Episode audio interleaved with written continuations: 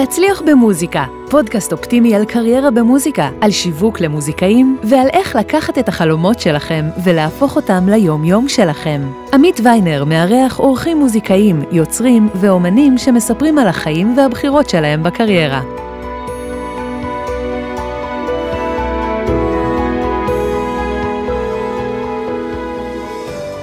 מתחילים.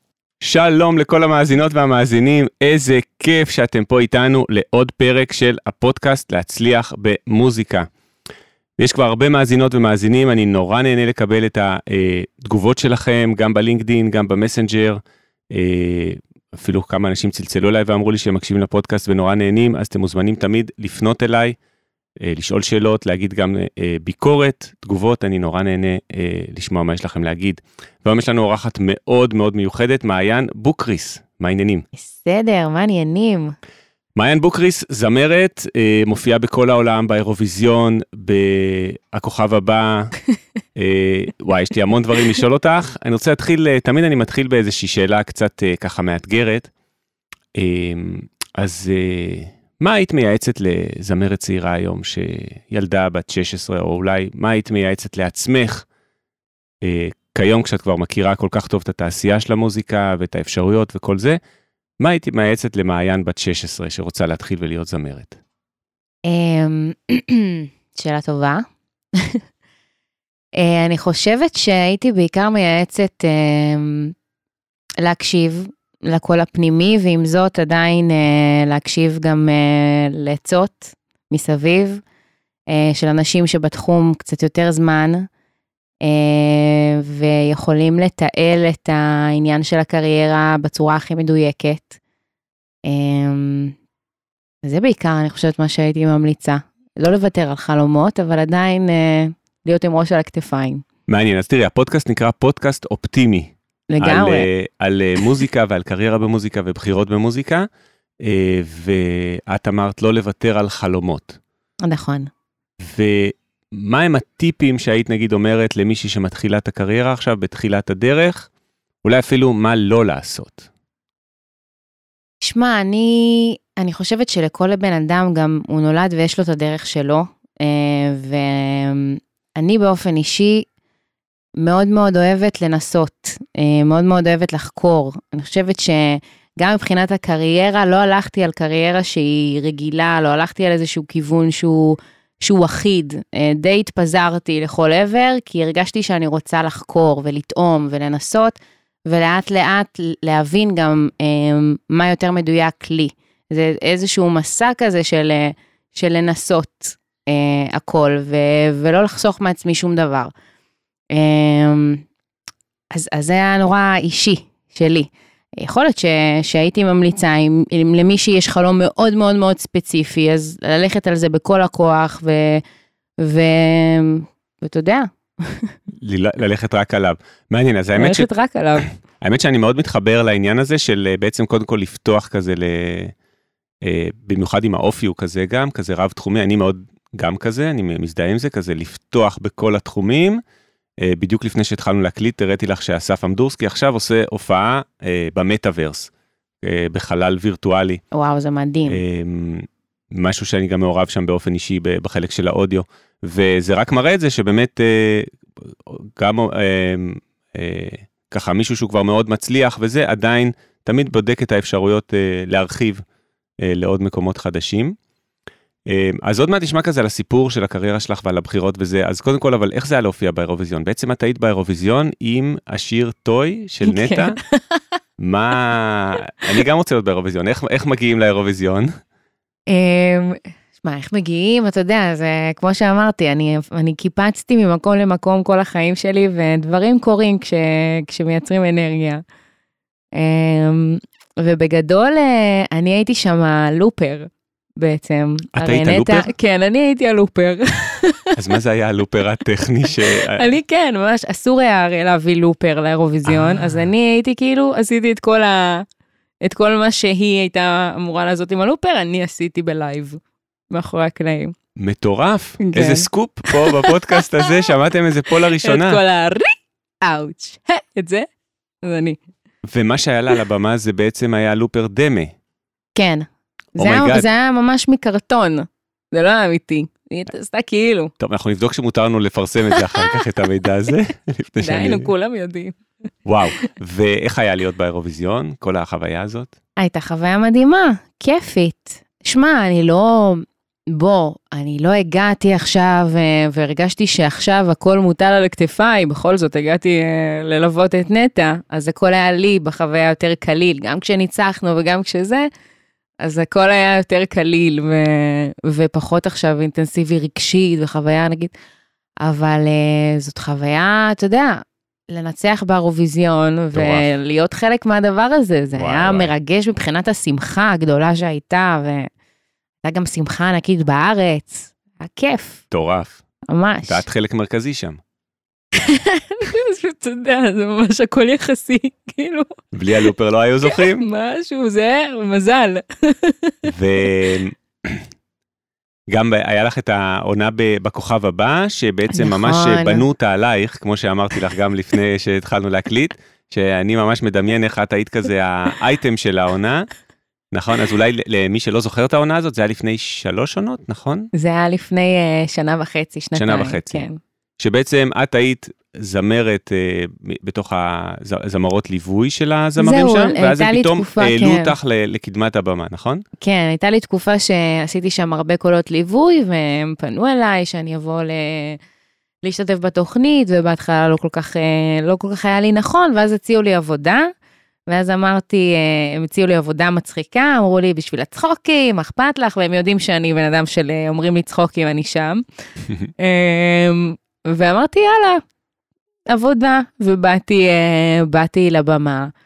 אה, ושרתי שיר מאחורי הקלעים, והייתה מישהי שקוראים לה סני, שהייתה ככה אה, בפרונט, אה, ובעצם היא עשתה לי ליפסינג, אה, כשאני אה, שרתי.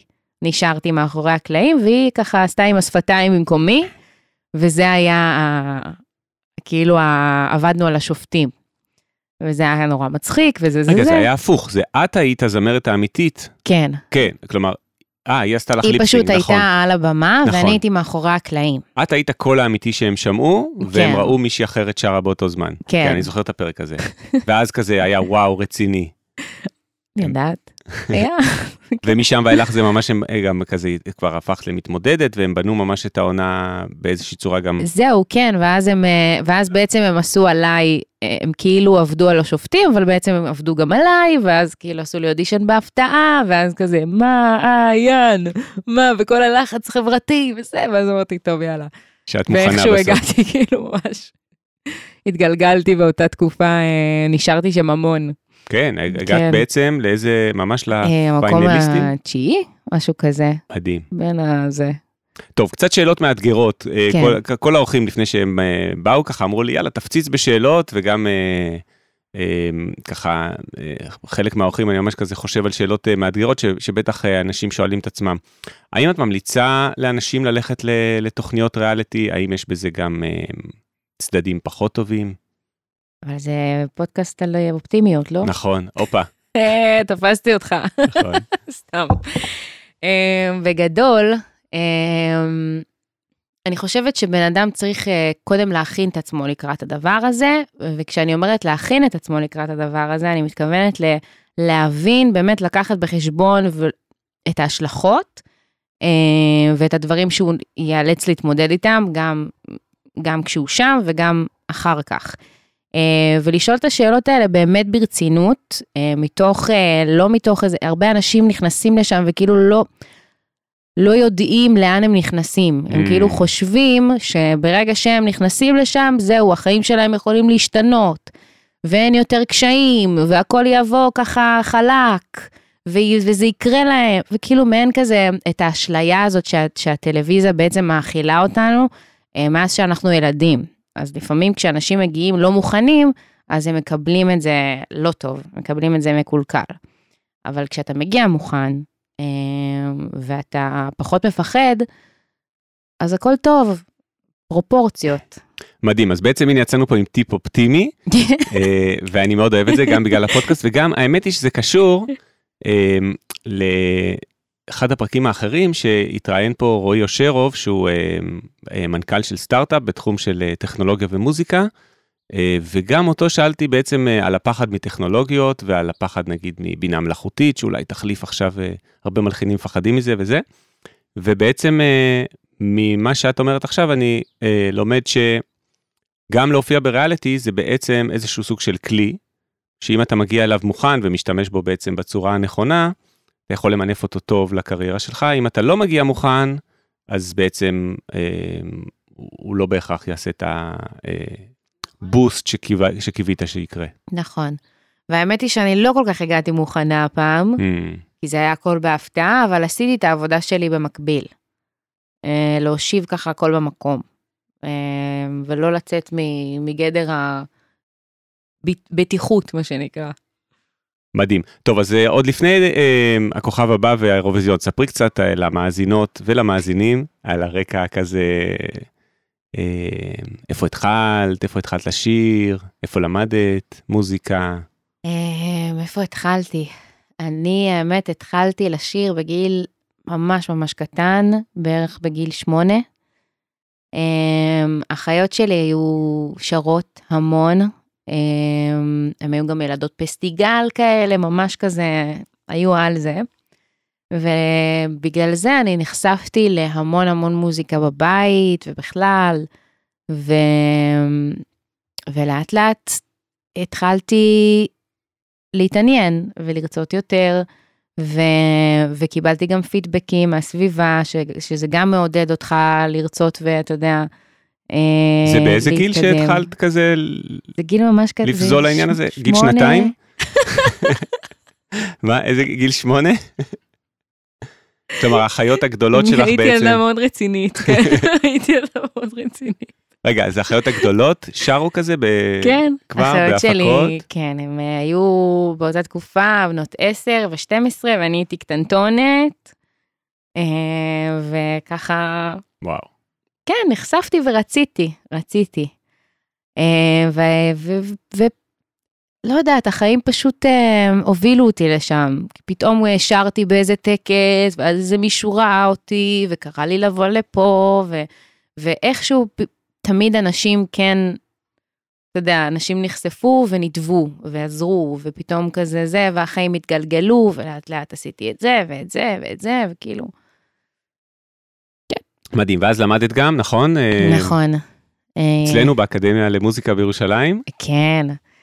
אה, אה, אנחנו קופצים כבר לאקדמיה? לא, אז את יכולה גם על השלב שבאמצע. לא, זה בסדר. פשוט קרו הרבה דברים אז לא, אז תספרי, מה. לספר? מה היה באמת בין זה שהתחלת בטקסים וזה, ועד שהגעת לאקדמיה? בגדול, קודם כל הייתי בכוכב נולד, כשהייתי ילדה. זה נכון. היה הריאליטי הלא הראשון שלי. נכון. אה, וזה היה ממש נקודת פתיחה אה, גדולה בשביל הקריירה שלי. באיזה גיל היית אז? אה, הייתי בת 16. וואו. אה, ולפני כן עשיתי כל מיני דברים שהם פחות, הם לא היו פחות, פשוט הם לא היו טלוויזיונים. ואחרי כוכב נולד התקבלתי ללהקה צבאית, ואז אחרי הלהקה צבאית ישר נכנסתי לווקה פיפל, אה, שזה הרכב שאני עושה עד היום, כבר אה, תשע שנים. אה, היינו ב-28 מדינות בעולם, ו... וחוויתי חוויות מטורפות. ואחרי הווקה פיפל התחלתי ללמוד, רציתי ללמוד, והתחלתי ללמוד באקדמיה למוזיקה, עכשיו הגענו לשם. ואיך היה? היה מרתק, אני מאוד נהניתי בתקופה של האקדמיה. היה לי כיף, זה, האקדמיה מזכירה לי, זה כמו, זה בגלל שזה מקום מאוד מאוד ישן, זה קצת כזה אווירה של הארי, פוט, פוטר כזה, אתה מבין? קצת מעניין. זה כזה הכל ספרייה, ספרים, ספרים, כאילו, אתה יודע, כזה. כאילו נכנס לאיזה טירה זה ישנה של טירה אה, ישנה, קוסמים. ממש, ממש, זה כזה, כאילו הרגשתי שאני נכנסת לטירה, לטירה, והחוויה שם הייתה מגניבה מאוד. ו... אה, ואז הפסקתי שם אחרי שנתיים, כי התחלתי כזה, רציתי, פתאום קיבלתי הצעות עבודה, לעשות כל מיני דברים שקשורים אה, לקריירה שלי, עשיתי הפסקה. אה, אחר כך החלטתי שאני רוצה להיות גננת. אמרתי לך ככה, מצד לצד כמו פינג פונג, ואז המשכתי את התואר במכללת אונו, אה, וזהו, ועכשיו סיימתי אותו, תודה לאל, ואני עכשיו חושבת אה, להמשיך לתואר שני. קופץ רגע פיבוט כזה לנושא אחר שקצת דיברנו לפני שהתחלנו להקליט. אז אה, כזה יש לך קול מאוד ייחודי בתור יוצרת, נכון? ונראה לי שזה משהו שיכול להיות מאוד מעניין לאנשים לשמוע. אה, כלומר יש לך כזה את הדבר הזה שאת רוצה לעשות ואת החומרים שלך. אז אולי לפני שגם ת, ת, תסבירי כזה איך את רואה את הקול הייחודי, אולי לפני כן דווקא גם על ממש על, על היצירה ועל ההשראה, זה גם נושא שאני מאוד אוהב לדבר עליו עם האורחים. אני מלחין בעצמי, אז זה כזה, אני מתעסק בזה כל שעות היום. מאיפה ההשראה שלך מגיעה ל, ליצירות, לחומרים, לשירים? האמת היא שעוד לא הוצאתי אה, מהחומרים שלי, רק אנשים שקרובים אליי מכירים, אני, אני איזה פרויקט חיי בערך בעשר שנים האחרונות, וואו. אה, החומרים שלי, כל העניין הזה שגם הדיוק המוזיקלי שלי, החקר הזה של עצמי מול עצמי, מול המוזיקה, אה, לקח לי המון המון זמן, ואני חושבת שהדברים שה, שהכי נתנו, נתנו לי השראה, מבחינה מוזיקלית דווקא הייתה, היה סגנון של מוזיקת עולם. Mm. Uh, אני זוכרת שהייתי בתור ילדה, uh, שומעת המון את אניה, mm-hmm. ואת קייט בוש. והייתי נעה בין אינדי לבין כזה מוזיקה לסרטים, ל... שמעתי גם מוזיק, המון מוזיקה ישראלית, פופ, כאילו באמת אה, לקט של המון המון המון דברים, אבל בפועל, בטבע שלי, אה, זה מוזיקת עולם, דווקא. מעניין. וההשראה עצמה לכתיבה של שיר או לחן? איך את, את יושבת על הפסנתר, מתחילה לכתוב מלודיה, כלומר מנגינה, יש לך קודם את המילים, זה בא ביחד. אז זהו, אני סקרן, אני בעצמי לא כותב שירים בעצם, אני כותב מוזיקה כבר המון המון שנים, אבל בעצם שירים אני לא כותב.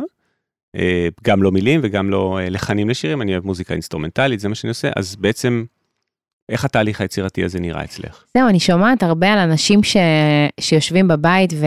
וטוחנים שירים, וכאילו, אתה יודע, וכזה, אני... יש להם זמן כתיבה של כל יום כותבים וזה, ואצלי זה, זה פחות ככה, זה יותר אה, כמו פטריות אחרי הגשם כזה. וואו. כאילו זה פשוט צץ. זה בדרך כלל אה, תלוי בחוויות אה, שאני חווה, של החיים. פתאום יש איזו חוויה עוצמתית, גם אם היא טובה וגם אם היא קשה. אה, תמיד אני מוצאת עצמי איכשהו מתיישבת ליד הפסנתר, וזאת הדרך שלי לפרוק את זה החוצה, ואז יוצא שיר. מדהים. ככה זה. כלומר, אצלי. המוזיקה כאיזה מין דרך להוציא את מה שבפנים. כן, זה תמיד היה. חוויה עוצמתית כזאת. כן. רגשי להוציא כאלה דברים שמבעבעים באותו רגע בפנים. כן. ורוצים לצאת, וזה כאילו הערוץ ה... זה בדיוק. וכשאת נשבת על הפסנתר, אז מה, זה מילים ומנגינה כזה ביחד באים לך? זהו, לפעמים זה מנגינה mm-hmm. קודם, וזמזומים. אני הרבה יושבת ומזמזמת. ואז על זה את כותבת את הטקסט. כן, ולפעמים אני פשוט יושבת וכותבת. אה, כתיבה שהיא אה, אסוציאטיבית, כאילו...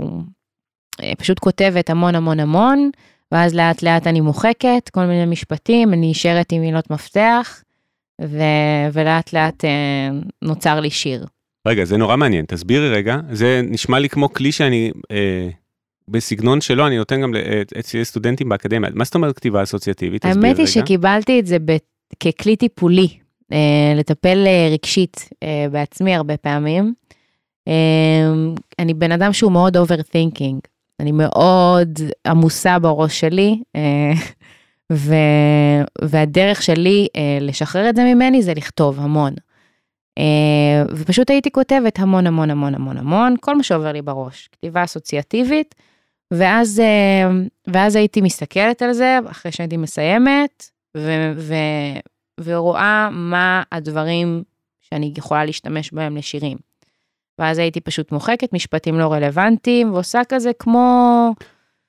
כן. כלומר, הכתיבה האסוציאטיבית היא לא.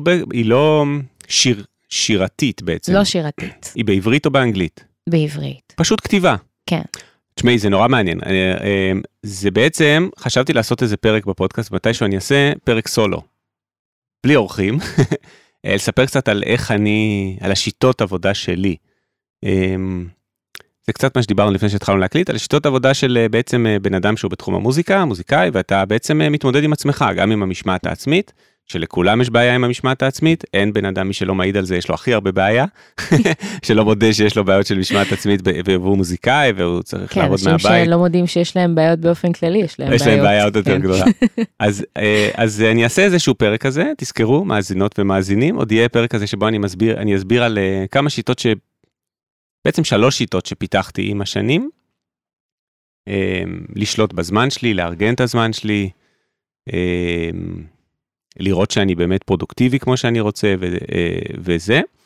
ואחת מהן, לא אני המצאתי, היא נקראת דפי בוקר, שזה בעצם מה שאת אומרת, היא לקוחה, אה, מעניין מה תגידי על זה, היא לקוחה מתוך ספר של ג'וליה קמרון שנקרא דרך האומן, ספר מדהים, ממליץ גם לך וגם לכל מי ששומע כרגע, ו Morning Pages באנגלית, ובעצם זה מה שהיא אומרת, היא אומרת לעשות את זה בתחילת כל בוקר, ויש לזה אפקט מאוד מאוד חשוב, אני עושה את זה ככל שאני יכול, וכשיש לי בקרים שאני פנוי לעשות את זה בהם.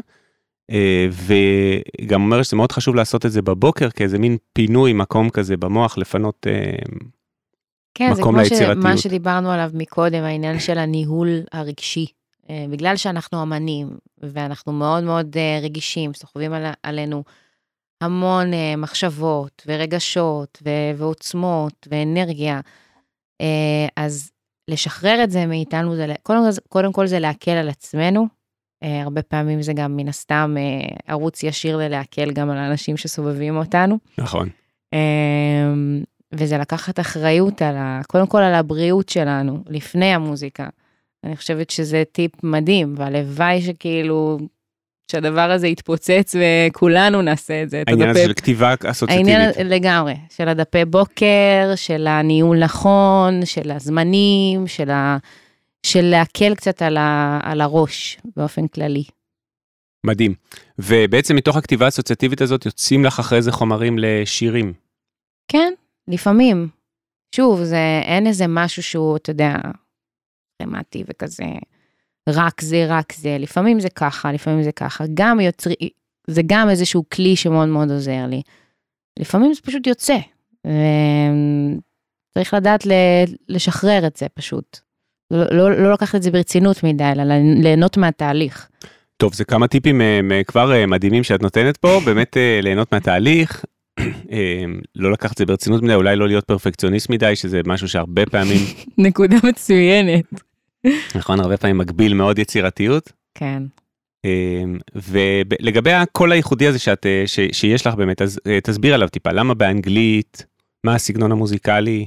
אה, אני חושבת שבאנגלית זה פשוט נוצר כי, כי הסגנון המוזיקלי שמאוד מאוד הייתי קשובה לו היה באנגלית. Um, ואני חושבת ש... האמת היא שאני חושבת שהדבר הזה פשוט קרה באופן טבעי, אני חושבת שזו החלטה שלקחתי. זה פשוט קרה, uh, שרוב השירים שלי נכתבו באנגלית. Um, זה מעניין, אף פעם לא, לא חשבתי על זה יותר מדי, פשוט קרה. את עצמך שומעת מוזיקה בעברית או באנגלית? גם וגם, אין לי איזה... אני לא חושבת שזה יותר נכון מזה או יותר טוב מזה, שיש דברים מדהימים גם וגם, גם שירים בצרפתית, ושירים ביפנית, ושירים בספרדית. זאת רק שפה. מעניין, ואיזה סגנון המוזיקה עצמה, איך את מתארת אותה? אמ, אני חושבת שאני, אני, כאילו מאז שאני ילדה, אני מאוד אה, ילדת פנטזיה כזה, סרטי פנטזיה וכזה, ילדת פיות של הראש שלי, כזה. אה, אז אני חושבת שזה בין פנטזיה לבין איזה אוריינטליות שבאה לי מהבית, אה, כי גדלתי בבית מסורתי, והיינו, בתור ילדה הייתי הרבה בבית הכנסת, ויש איזה משהו מזרחי לדינו כזה, ש, ש, ששור, שכאילו מרגיש לי שורשי אצלי. אה, פשוט, זה פשוט נבע ממני. נשמעת כזאת היפית, פתאום אני כזה. להפך, מעניין מאוד.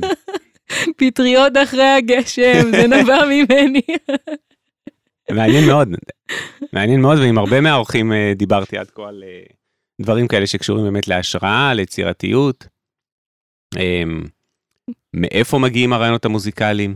עוד כמה שאלות ככה פיבוט למקומות אחרים, אז אמ, מה היית עושה אם לא היית מוזיקאית? אני חושבת שהייתי זואולוגית. זה הפתיע אותך?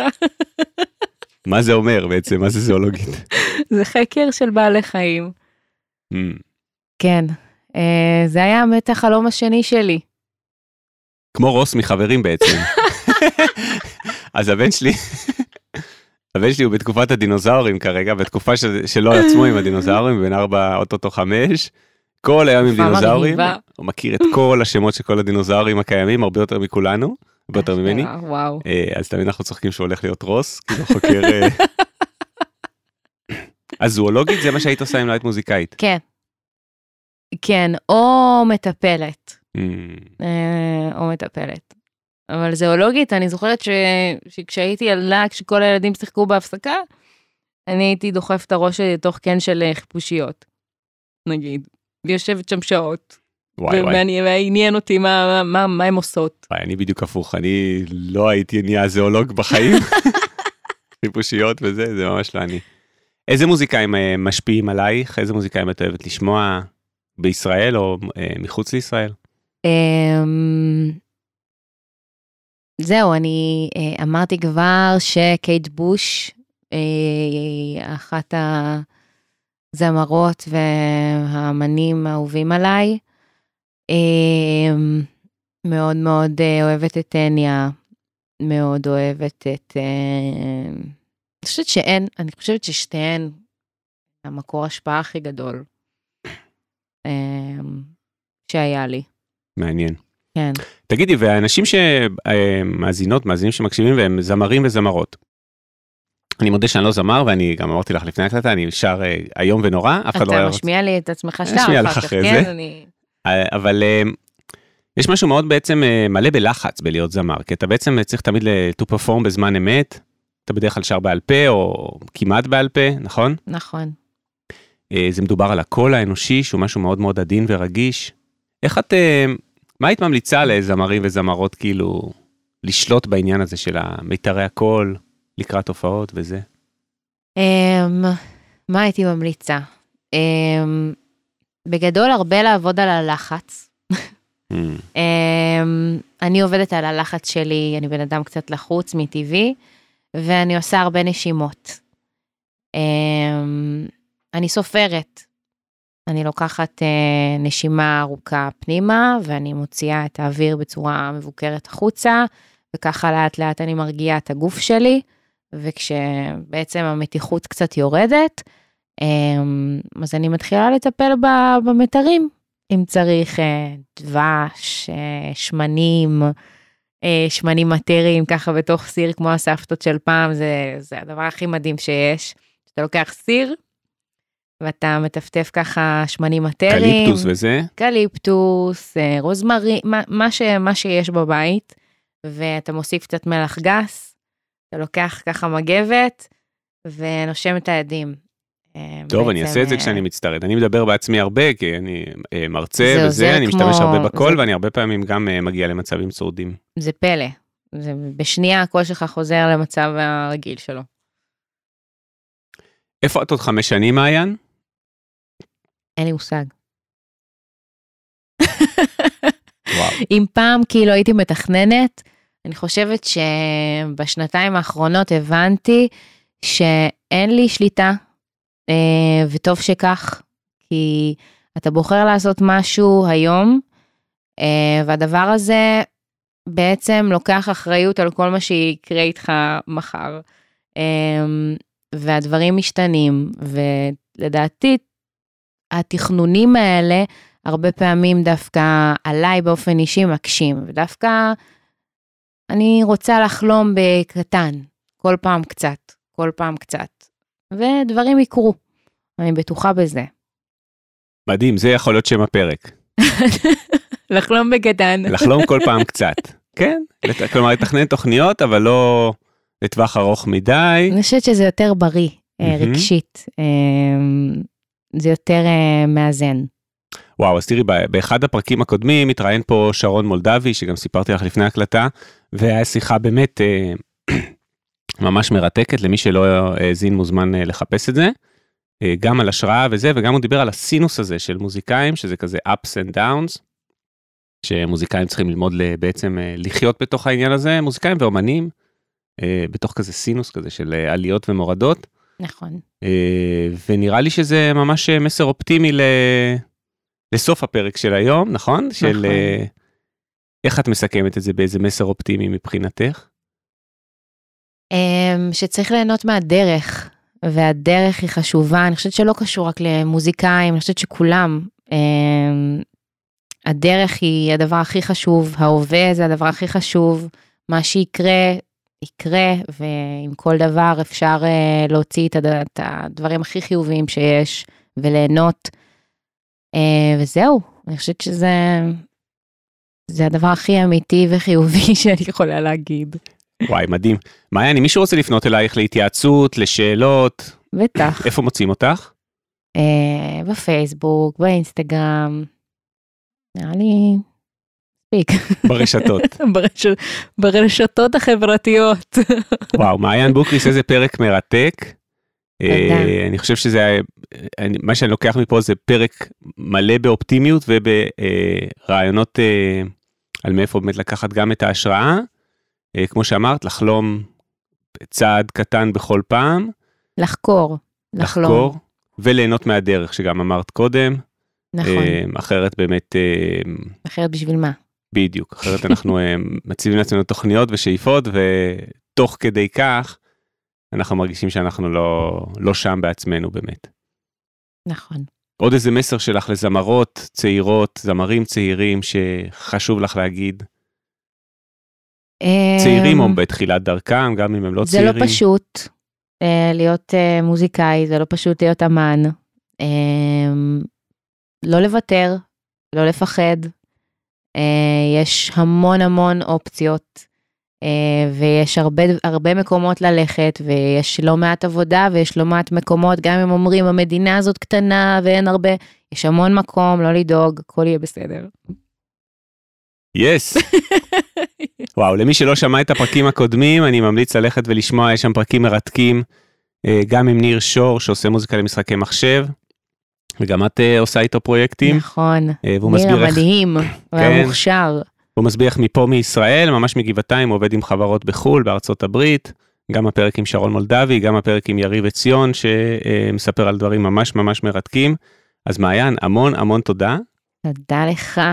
תודה רבה לכל המאזינות והמאזינים על ההקשבה, אתם מוזמנים למצוא עוד מידע בבלוג שלי, אתם יכולים לחפש בגוגל, להצליח במוזיקה, הבלוג של עמית ויינר. אתם יכולים לפנות גם אליי, באמת בכל שאלה שיש לכם פידבק, בין אם הוא טוב או לא טוב, אני אשמח להקשיב, בלינקדאין, בפייסבוק או באימייל שלי. אל תשכחו לדרג את הפודקאסט ולעשות לו follow, זה יעזור לו להגיע לעוד אנשים שזה עשוי לעניין אותם. יאללה, נתראה בפרק הבא. ביי. להצליח במוזיקה, פודקאסט אופטימי על קריירה במוזיקה, על שיווק למוזיקאים ועל איך לקחת את החלומות שלכם ולהפוך אותם ליום-יום שלכם. עמית ויינר מארח אורחים מוזיקאים, יוצרים ואומנים שמספרים על החיים והבחירות שלהם בקריירה.